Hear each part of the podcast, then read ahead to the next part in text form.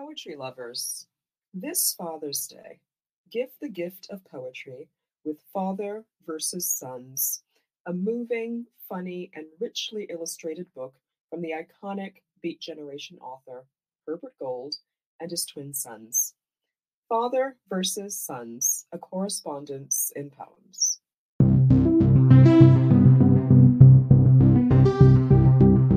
We hope you enjoyed today's offering for Poem a Day, unarchived from the public domain and presented by the Academy of American Poets.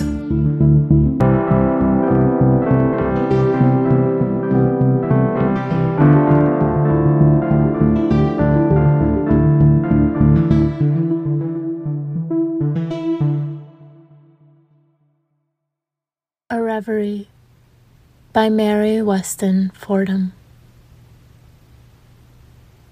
You may speak of a grave in a distant land, or of one neath ocean's foam, where the dolphins play o'er the sunny spray, far from the dear old home, where the coral peaks form a glorious tomb, and the mighty waters lave.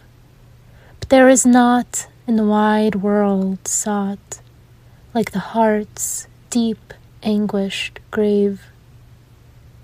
You may tell of a grave neath the burning sands of the tropics' fevered zone, where silence reigns o'er the desert plains, so desolate, so forlorn, where the lion's roar is the liveliest sound that o'er that waste is heard, and the forest bird hymns a plaintive lay, a requiem for the dead. Again, you may tell of a grave unsought, far from the home of youth, where the willow weeps as the exile sleeps, akin to Mother Earth.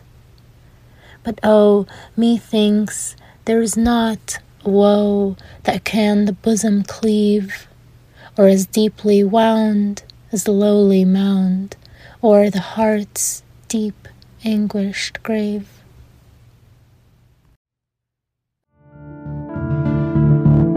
Poem a Day is the original daily poetry series featuring new work by today's poets. Produced by the Academy of American Poets, this free digital series is made possible by you, our readers and listeners. Learn more about Poem a Day, and if you can, please consider supporting this work by visiting poets.org/give.